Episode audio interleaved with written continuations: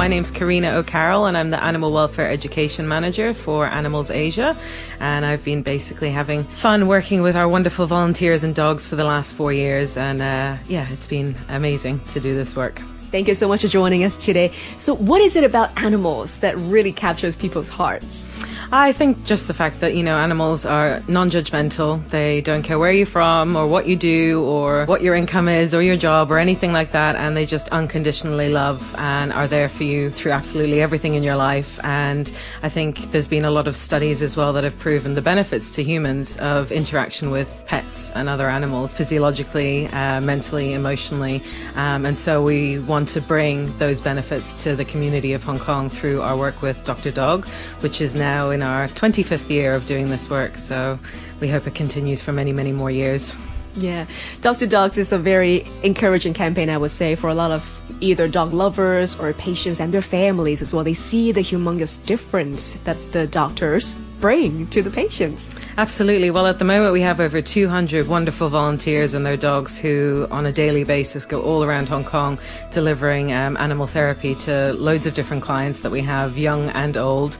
With Dr. Dog, we mainly go to elderly homes and care centres with um, with our dogs and volunteers, and just provide unconditional support, warmth, attention, affection to all the people that we see, and we can see such an uplifting change in their attitudes and behaviour from the contact that they have with the dogs through our program. So it's really heartening to see that that change in people who sometimes do get neglected um, and don't get very many visitors, especially in the care homes and facilities that we visit sometimes. So it can be quite lonely for them. So to have an hour of attention from our volunteers and our dogs really lifts their spirits. So, how will Operation Santa Claus be able to help? Uh, well, with the funding from Operation Santa Claus and all the very kind supporters, um, we hope to cover at least 50 of our visits uh, for the coming year, and we hope to reach over 3,000 beneficiaries, both young and old, special needs schools, elderly. With the funding, we hope to provide some outings for the elderly as well, so they get outdoors, they get to be mobile, and just uh, spend some time outside with their families as well, who are also invited